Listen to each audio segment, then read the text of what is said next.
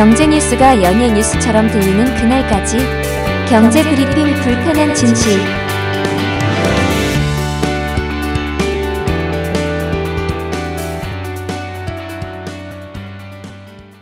경제 브리핑 불편한 진실 1월 25일 브리핑 시작하겠습니다. 애청자 여러분들은 기부를 몇 번이나 해보셨나요? 박 PD는 자주 하잖아요. 저는 솔직히 말씀드리면 18세 어른 캠페인 음. 즉 경불진이 하고 있지 않습니까? 근데 저는 다달이 기부를 하는 자동이체 방식을 하고 있기 때문에 뭐 따지고 보면 한 달에 한 번이죠. 그러니까요. 박 PD처럼 한 달에 한 번 하는 거 진짜 대단하지 않습니까? 뭐 저도 살짝 뭐 이런 거는 좀 자랑해도 되겠죠. 저도 거의 한 14년 가까이 한 달에 한 번씩 아름다운 재단 그리고 군 네이버스 같은데 기부를 하고 있는데요. 제가 명함도 못 내밀 만한 분이 계시네요. 예. 이분은 14년 동안 하루도 빠짐없이요. 항아리에 돈을 모으고 있대요. 근데 왜 이렇게 돈을 모으시느냐? 모은 돈을 어려운 이웃들을 위해서 기부하려고요. 어. 근데 14년 동안 하루도 빼먹지 않았다고 합니다. 돼지 이- 저금통이 아니라 항아리라고요. 예, 연세가 있으셔서 항아리에 모으신 것 같아요. 75살 이렇게 좀 어르신이신데요. 서울 여의도에 사시는 박헌우 씨라고 합니다. 평상시에는 하루에 천 원씩, 그리고 경조사가 있을 때는 만 원씩, 그리고 또 돈이 좀 여유가 있을 때는 뭐 이천 원씩 매일같이 항아리에 꼬박꼬박 돈을 모았다고 합니다. 그래서 연말이 되면요, 그 항아리를 들고 전액을 기부했다는 거죠. 지난해에도 항아리로 모은 돈 세 봤더니만 55만 9천 원, 요거를 또 전액 기부했다고 합니다. 예. 어, 이렇게 매일같이 꾸준한 나눔을 실천한 지 벌써 14년이 됐고요. 기부금으로 낸 돈 지금까지 다 따져보니까 800만 원이 넘는다고 하더라고요. 대단하지 않습니까? 예. 또 있습니다. 서울 광진구에 구이동 키다리 아저씨로 불리는 분이 계시대요. 이분은 진짜 키다리 아저씨처럼 누구인지 몰라요. 익명이라는 거죠. 그 동화에서처럼. 근데 이 분도 저소득 가구에 매달 200만 원씩이나 기부를 하고 계시대요. 또 있습니다. 영등포구에서는요. 지난달 22일 신원을 밝히지 않은 중년 키다리 아주머니가 나타나셨다는 거예요. 음. 그래서 주민센터에 50만 원이 담긴 봉투를 그냥 탁 놓고 쌩 사라졌다고 합니다. 키다리 아저씨 하니까 서장훈 씨가 생각이 나는데 어, 최근에 서장훈 씨가 어, 이런 사연을 공개를 했어요. 코로나로 아버지가 실직을 해서 운동을 하던 친구가 운동을 그만뒀대요. 아마 초등학생이었던 것 같은데 그 사연을 알게 되자 어, 서장훈 씨가 이 친구를 후원을 하기 시작을 했다고 합니다. 그러니까요. 아유, 서장훈 씨가 키만 큰 게 아니라 마음도 엄청 큰 것 같더라고요. 네. 코로나 초창기에 또 건물주 아니었습니까? 자신의 건물에 들어와 있던 세입자들에게 그 임대료 깎아줬다는 그런 이야기도 들려오고요. 예, 진짜 실체가 있는 키다리 아저씨 아닙니까? 그렇죠. 그런데 이렇게 기쁜 소식도 있는 반면에 안타까운 점도 있다고 합니다. 코로나 팬데믹 상태 아닙니까? 그래서 지난해보다 기부액이 줄었을 줄 알았는데 기부액은 또 늘어났대요. 어, 고액 기부자가 좀 늘었다고 합니다. 그런데 안타까운 점이라고 했던 것은요. 기부자 수는 10% 넘게 줄어들었다는 거예요. 음, 그러니까 기부하시는 분들은 많이 하시는데 기존에 기부하시는 분들 중에 생활이 어려워져서 여러 가지 문제 때문에 기부를 안 하시는 분들, 기부를 못 하게 되신 분들도 늘어났다는 거죠. 하지만 이런 상황에서도요, 폐지를 팔아 모은 돈을 기부한 할머니, 이런 의미 있는 기부도 꾸준히 이어지고 있다고 합니다. 이 소식을 전해드리는 이유가 있죠. 경불진과 늘 함께하는 아름다운 재단 18사 어른 캠페인. 박 PD도 열심히 여기다 기부하고 계신다고 하는데 애청자 여러분들의 소중하고 의미 있는 기부도 쇄도하고 있다고 아름다운 재단에서 알려주더라고요. 예, 그렇게 쇄도는 하고 있지만 그래도 아직 성에 차지는 않죠. 아직 우리가 도와야 될 18세 어른들이 너무나 많지 않습니까? 그렇죠. 이 친구들은 만 18세가 되면 보육원에서 강제로 독립을 해야 됩니다. 이때 정부에서 500만 원을 지원금으로 주는데 이 500만 원으로 이 친구들이 어디에서 사회생활을 시작할 수 있겠습니까? 그러니까요. 아니 18살밖에 안 됐는데 아니 어떻게 이 적응이 가능하겠습니까? 이 친구들이 사회에 잘 적응하고 우리 사회의 훌륭한 구성원이 될 수 있도록 우리가 끊임없는 관심을 보여줘야 될 것 같아요. 다가오는 설에 18세 어른들도 활짝 웃을 수 있, 도록더 많은 분들이 18세 어른 캠페인에 동참해 주셨으면 좋겠네요. 그러니까요. 아, 저는 이런 바람이 있네요. 경불진 애청자 100%가 다 18세 어른 캠페인에 동참하는 그날이 오지 않을까. 곧 다가오겠죠? 그렇겠죠. 예. 별로 자신이 없어 보이는군요. 퇴소하던 날은 정말 기뻤어요. 제가 고대하던 날이었기 때문이었는데 기차가 출발을 하는데 그때 눈물이 나더라고요. 마음 둘 곳이 없다라는 생각이 여러분의 독립은 몇 살이었나요? 보육원의 아이들은 만 18세가 되면 시설을 나와 홀로 살아가야 합니다. 어른이 되기는 아직 이른 나이. 곁에 아무도 없다면 그것은 자립이 아니라 고립입니다. 18. 홀로 어른이 되어야 하는 아이들을 위해 함께 해주세요. 아름다운 재단은 18 어른의 건강한 자립을 응원합니다. 아름다운 재단 18 어른 캠페인 이런저런 이유로 연금 계좌에서 중도 인출 받으시는 분들 요즘 늘어나고 있다고 하잖아요. 근데 이 중도 인출 잘 결정해야 된다고 합니다. 일반적인 경우라면요. 세금이 15% 어, 이게 넘을 수도 있다는 거예요. 오. 그렇지만 불가피한 사정으로 인정을 받게 되잖아요. 그러면 이 세금을 최대 5배까지 줄일 수도 있다고 합니다. 도대체 불가피한 사정이 뭘까? 무주택자가 집을 사기 위해서 연금 계좌에서 중도 인출을 하게 되면 기타 소득세가 부과되거든요. 근데 세액공제를 받았던 자기 부담금 그리고 운용 수익의 16.5%의 세율도 적용된다고 합니다. 다만 중도 인출이 부득이할 경우로 인정받게 되면 세금이 확 낮아지는데요. 거기에 해당되는 게 뭐냐? 우선 3개월 이상의 요양의료비 납부가 목적이다. 어, 그러면 낮은 세율을 적용받는데요. 네.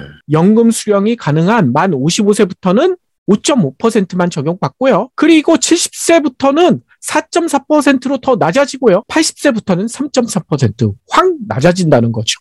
또 있습니다. 호나 이런 재난으로 주택이 일부 무너지는 등 재산상 손실이 발생했을 때도 세금을 줄여준대요. 천재지변으로 인한 인출이기 때문에 이건 부득이하다. 이렇게 인정을 해준다는 거죠. 또 개인 회생이나 파산 신고를 하는 경우도 마찬가지라고 합니다. 다만 이때는요 개인형 퇴직연금 IRP라고 하죠. 이게 6개월 이상의 요양의료비를 내야 할 때 요때부터 절세가 가능하다고 해요. 또 가입자가 숨쉬거나요. 해외로 이주할 때 이때도 연금저축의 중도 인출에는요 낮은 세금이 부과된다고 합니다. 근데 이때 IRP는 또 적용되지 않는데요.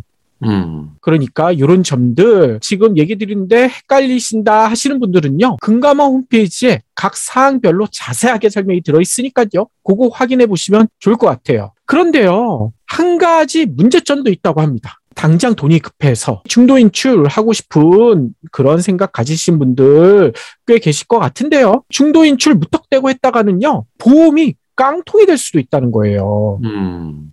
계속 빼다 보면 지금까지 납입했던 보험료 싹 사라질 수가 있지 않겠습니까? 그러면 노후 대비, 그리고 재난 대비, 위험 대비, 이게 안 될 수도 있다는 거죠. 그리고 이렇게 생각하시는 분들도 계시더라고요. 잠깐 급하니까 요거 중도 인출해서 쓰고 다시 넣으면 되겠지. 물론 되긴 됩니다. 다만 보험사에서요. 이거 중도 인출했다가 다시 보험료 채워 넣을 때 그냥 받아주진 않는데요. 2% 안팎의 수수료를 또 받아 챙긴다고 합니다. 오, 어, 이걸 왜 받습니까? 그러니까 말이죠. 이, 그 이유는 보험사들한테 따져봐야 될 것 같은데 이런 2% 수수료가 있다는 점 요것도 반드시 미리 체크하시고 결정하셔야 될 것 같아요.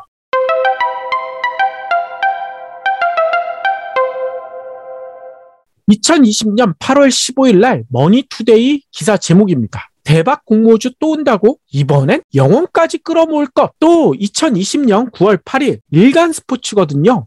카카오 게임즈 청약 대박. IPO 진짜 최대어는 크래프톤. 어, 이런 기사를 내보냈더라고요. 예. 다 뭐 때문인지 다들 아실 겁니다. 2020년부터 우리 증시에서 공모주 열풍이 엄청나게 불지 않았습니까? 이때 신조어도 등장했죠. 따상. 그렇죠. 공모주 열풍. 지금까지 이어져가지고요.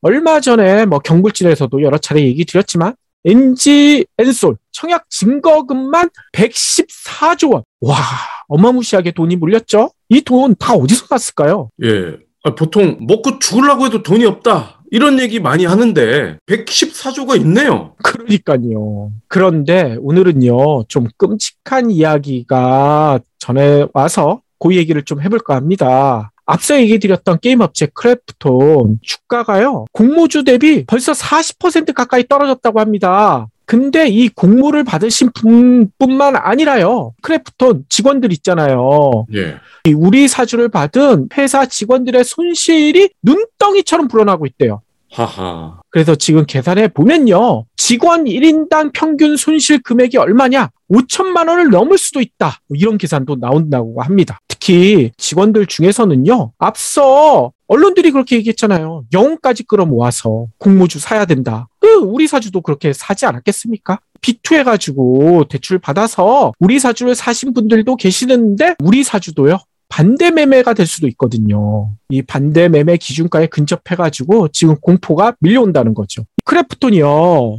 지난해 8월 상장되지 않았습니까? 근데 그때 증권 발행 실적 보고서를 보면요. 우리 사주 조합에서 35만 1,525주 이렇게 받아갔대요. 그리고 이 받아갈 때 공모가로 49만 8천 원 주당 이렇게 49만 8천 원에 배정받았다고 합니다. 증권 신고서상 직원 수가요. 1,330명이거든요. 요 기준으로 1인당 계산해 보면 평균 264주 정도 받았다라는 계산이 나온다는 거죠. 그래서 이거 공모가 기준으로 주식 평가 가치를 계산해 보면요. 1인당 약 1억 3천만 원이 넘는 돈, 이 돈을 우리 사주로 받았다라는 계산이 나온다는 거예요. 예. 아, 근데 크래프톤 주가가 많이 떨어졌네요. 그러니까요. 어제 종가를 보니까요.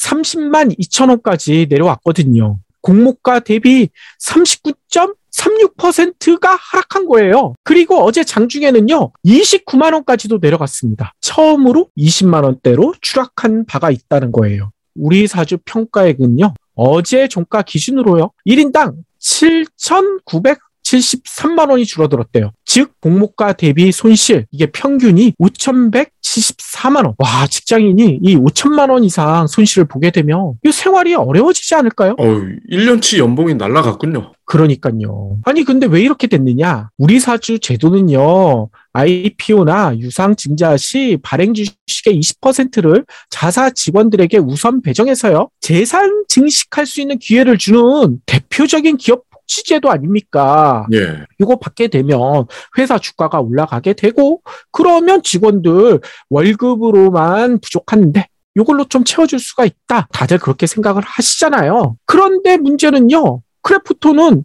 이 공모가보다 주가가 거의 40%나 빠졌잖아. 직원복지라는 제도가 무색하게요. 우리 사주를 사들인 직원들이 이 손실을 다 감내하고 있다는 겁니다. 예. 이게 직원 복지가 아니라 직원 거지가 됐네요. 그러니까요. 게다가 이 우리 사주는요. 공모가를 낮게 배정해 준다는 그런 이유 때문에요. 보호 예수 기간이 있잖아요. 상장 후 1년간 매도가 안 됩니다. 그래서 지금 주가가 이렇게 빠져도요. 우리 사주 산 직원들은요. 이 8월에 상장됐으니까 올 8월까지요. 주식을 팔고 싶어도 팔지 못해요. 네. 앞서도 얘기했지만요. 이게 자기가 여윳돈 가지고 받으신 분들은 그나마 좀 괜찮을 것 같은데요. 우리 사주 취득자들 중에 대출을 받은 직원들도 상당수 있다고 합니다. 일부 직원들은요. 우리 사주 매입을 위해서 수억 원이 넘는 돈을 대출받은 것으로 알려지고 있대요. 근데 앞서 얘기대로요. 이렇게 대출받은 거 저희가 며칠 전에도 얘기 드렸지만 주식은 이게 비투를 해가지고 사게 됐을 경우 이게 가격이 너무 떨어지게 되잖아요. 담보 비율을 유지 못하게 되잖아요. 그러면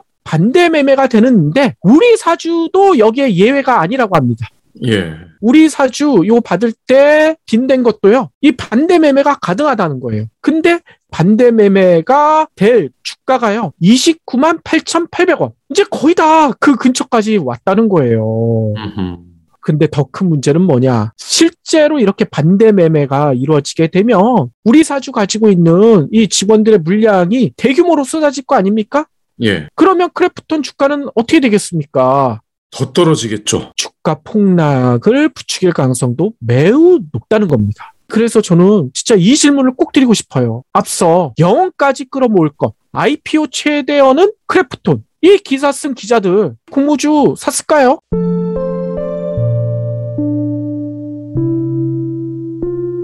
날씨가 제법 쌀쌀해졌어요. 자고 일어나면 목이랑 코도 칼칼하고 브리오 비타민 주문할 때가 된 것 같아요. 아차 일주일간 못 먹었더니 그래서 그랬군요. 브리오 비타민의 간판 제품 종합 비타민 미네랄. 비타민 14종, 미네랄 10종 외에 부원료도 16종이나 돼요. 그래서 식약처가 정한 영양 기준치를 일일 권장량 100%에 맞출 수 있다고요. 진공 개별 포장으로 더 안심할 수 있는 브리오 비타민 회원가입 적립금 5,000원도 바로 쓸 수 있어요. 포탈이나 카카오 채널에서 브리오를 검색하세요.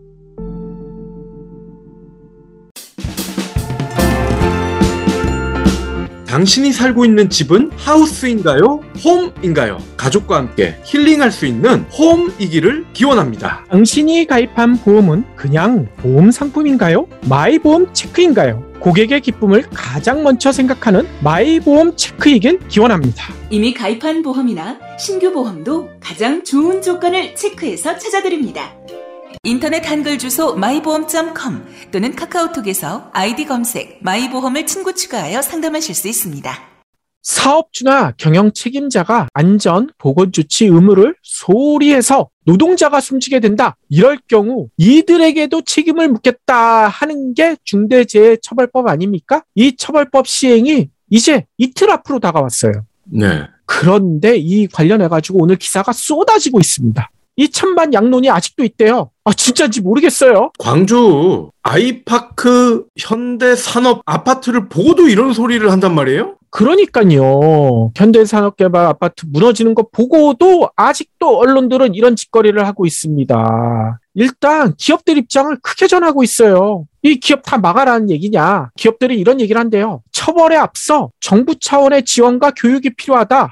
아, 정부 차원의 지원과 교육이 있었던 것 같은데 이게 더 필요하대요. 이런 얘기를 하고 있다는 거예요. 실제로 재계에서 특히 상공회의소 회장이란 양반이 이런 얘기도 합니다. 처벌이 목적이 아니지 않습니까? 결국 산업재해를 줄이자는 목적이기 때문에 기업들에게 충분한 기회를 주세요. 아, 지금까지 준 기회는 부족하다는 건가요? 예. 뭐 죽을 때까지 냅두라는 건가요?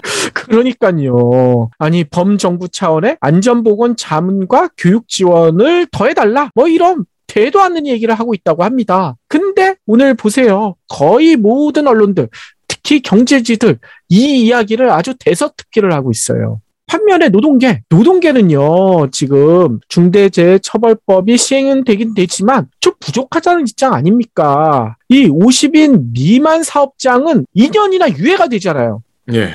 근데 사망 사고, 이 50인 미만 사업장에서 70% 이상 벌어지고 있지 않습니까? 그래서 소규모 사업장까지 전면 적용해 달라. 라고 빨리 법 개정해 달라라고 요구를 하고 있어요. 물론 정치권에서도 움직이고 있는데 그 움직임이 시원치가 않죠. 막는 세력들이 있지 않습니까? 이 소규모 사업장까지 전면 시행하겠다 했더니만 기업들 다 죽으라는 얘기냐? 뭐 이런 얘기까지 하면서요. 그런데 이 이야기 또 드려야 될 것 같아요. 최근 4년간 산업재해로 다친 사람이 아니라 돌아가신 분들 해마다 몇 명이냐? 우리가 예전에 경향신문 일명 기사 전해드리면서 알려드리지 않았습니까? 일명 이 가득히 채울 수 있을 정도로 많은 분들이 목숨을 잃지 않았습니까? 예.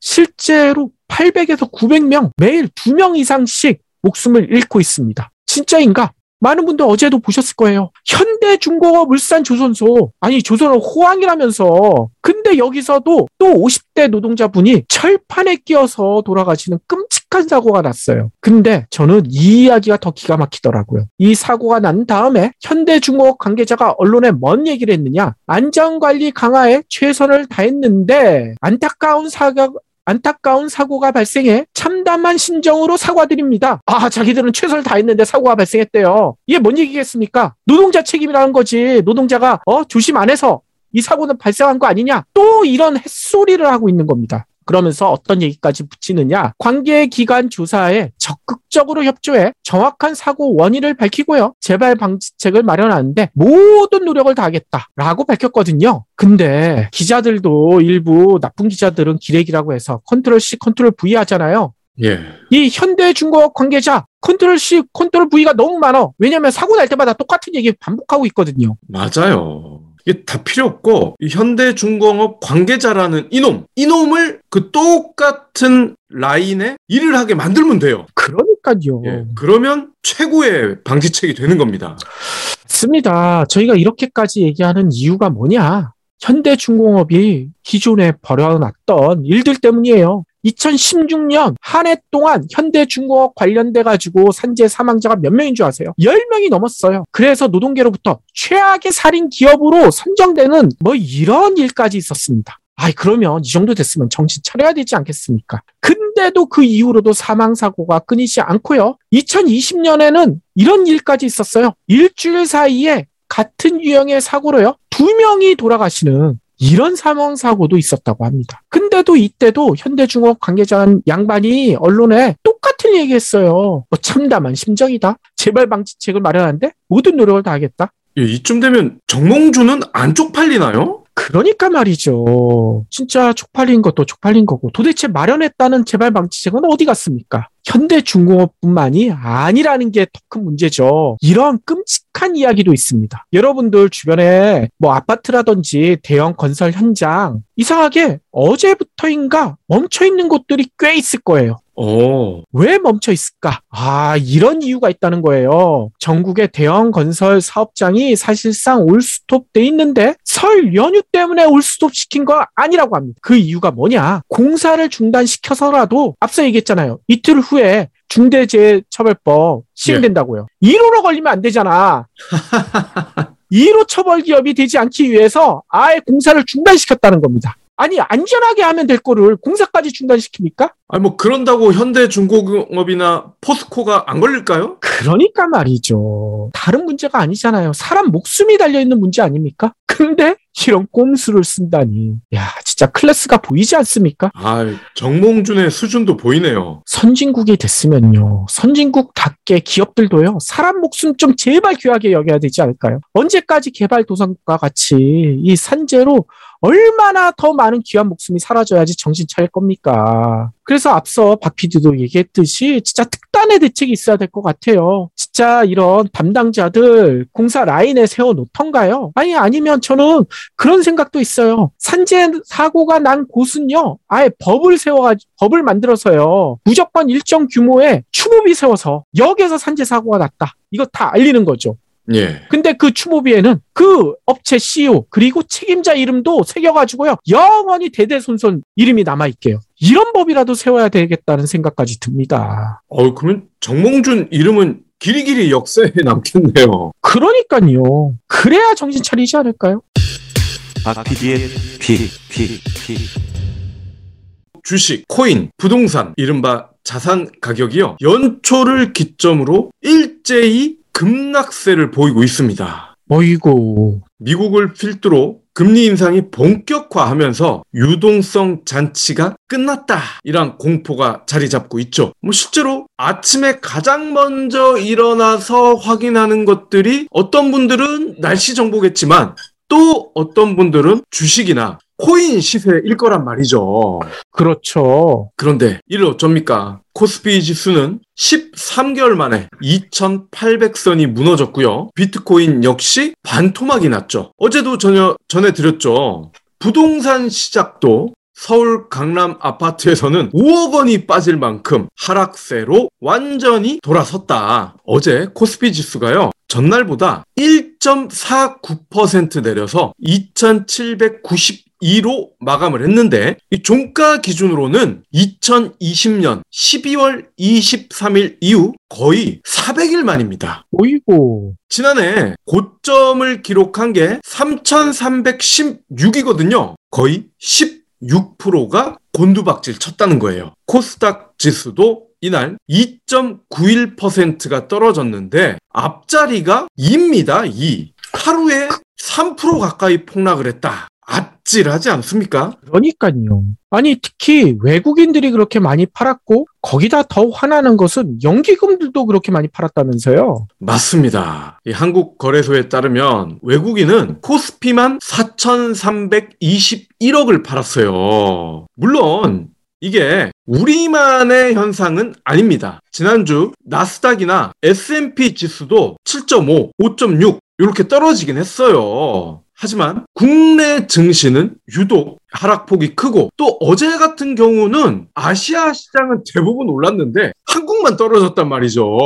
그러니까요. 아니 연기금이 이렇게 떨어지는 주가를 좀 받쳐줘야 될 것 같은데 연기금까지 나서가지고 이렇게 팔아버리니까 주가는 더 떨어지는 거 아닙니까? 맞습니다. 주식만 떨어지느냐? 코인 시장도 끝없이 하락을 하고 있습니다. 비트코인, 이더리움 각각 4,300만 원, 290만 원대 거래가 됐는데 비트코인은 작년 11월 9일 8,270만 원, 이더리움은 590만 원까지 올랐었는데 석 달도 안 돼서 절반이 날아갔죠. 아이고. 예. 오늘 시세를 보니까 결국 비트코인은 3만 3천 달러대로 떨어졌어요. 하루 만에 6% 이상 증발했습니다. 코인 가격을 뒷받침할 수 있는 거래량, 거래량도 많이 줄었더라고요. 지난해 11월과 비교했을 때 3분의 1 수준입니다. 음. 이러니까 가격이 떨어질 수밖에 없겠죠. 이런 현상은 부동산에서도 보이고 있잖아요. 맞습니다. 한국부동산원에 따르면 작년 11월 전국 아파트 실거래가 지수 전월 대비 0.15포인트 하락해서 142.8을 기록했고 20개월간 이어지던 상승세를 마감했다라고 어제도 말씀을 드렸었죠. 특히 부동산 시장의 하락은 주식이나 코인과 달리 더 장기화될 것이다. 이런 평가가 나오고 있습니다. 고점을 찍은 뒤에 하락세로 돌아선 기류가 곳곳에서 나타나고 있기 때문입니다. 뭐 다시 한번 말씀을 드릴게요. 작년 12월 전국 아파트 거래 건수 중에 80%에 가까운 18,068건이 최고가 대비 낮은 가격에 거래가 됐습니다. 수도권, 지방 할 것 없이 공이 나타나는 현상이었습니다. 자산 시장의 위기, 지금이 끝이 아니다. 이런 우려가 사실은 더 무섭다는 겁니다. 바닥인가, 바닥이 아닌가. 이런 공포를 더해 지하로 갈 수도 있다. 이러한 심리가 팽배하고 있다는 겁니다. 그렇죠. 아유, 그런데 이런 상황에서도 어제 또 한 부동산 전문가란 양반은 언론에 이런 얘기를 했더라고요. 지금 집 팔면 발등 찍고 후회한다. 음. 아직 자기가 살았던 집 처분 못했나 봐요. 예. 아니, 그 양반은 한 5년 정도 버틸 수 있는 능력이 있나 보죠? 지하로 뚫고 들어갈 수 있다라는 우려가 나오는 이유가 있죠. 코로나 이후에 각국 중앙은행이 돈을 마구마구 풀지 않았습니까? 하지만 지금은 중앙은행들이 돈을 앞다퉈 회수하기 시작을 했잖아요. 그렇기 때문에 자산시장 위축 당연하다는 겁니다. 일단 증권가에서는요, 코스피만 하더라도 2600선까지 떨어질 수 있다. 이렇게 보고 있습니다. 부동산 시장도 대선 변수가 풀리는 3월 이전까지도 계속 떨어질 것이다. 근데요, 새 대통령이 등장해도 한국 대통령이 등장하는 거기 때문에 미국의 금리 정책에 영향을 줄 가능성은 없지 않습니까? 그렇죠. 미국의 금리 정책 달라질 가능성이 아주 낮기 때문에 그 이후에도 집값은 계속 떨어질 겁니다. 그런데 우리나라 주식 시장을 좀 더 들여다, 들여다볼 필요가 있을 것 같아요. 개미가 지난해 11월, 12월 2조 4천억 원, 8조 7천억 원을 순 매도했습니다. 개미 순 매도가요, 2020년 11월 이후 1년 만이었습니다. 3천을 돌파하는 과정에서 한 달 동안 22조 4천억 원까지 순매수했던 지난해 1월에 개미 다 어디로 갔을까요? 반면 같은 기간에 미국을 비롯한 해외 주식을 샀던 개미들의 매수세는 강해졌다는 겁니다. 국내 투자자가 산 외화 주식은 작년 2월 265억 달러에서 10월 141억 달러로 줄었다가 개미가 국내 주식을 순매도한 11월